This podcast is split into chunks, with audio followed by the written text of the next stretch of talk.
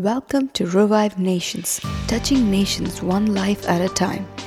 His word is a fire shut up in our bones. Be revived, renewed, and restored. Access more resources and partner with us on our website, revivenations.org.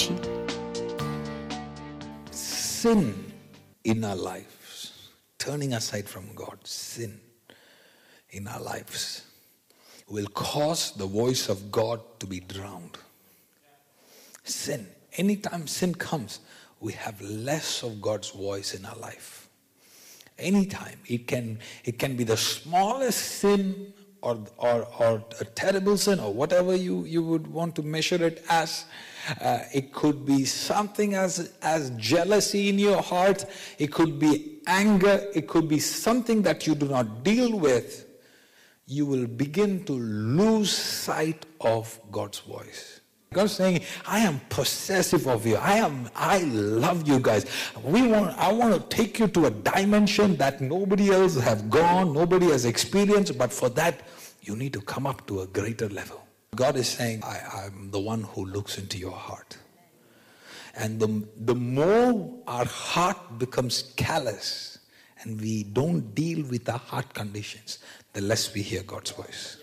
Matthew 5 8, blessed are the pure in heart, for they shall see God.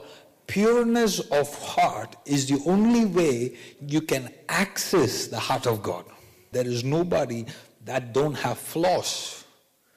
But we have to keep dragging our flaws to the presence of God so that the enemy doesn't have any claim in our hearts. You cannot let the sun go down on your anger. That's what the Bible says.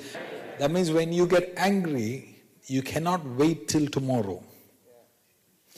Now, when you talk about uh, that verse, that verse is not just limited about anger. It, it is to any sin in our life. It's saying, don't wait till tomorrow to deal with that sin. Deal with that sin immediately, because if you don't deal with that sin, the enemy will harden your heart.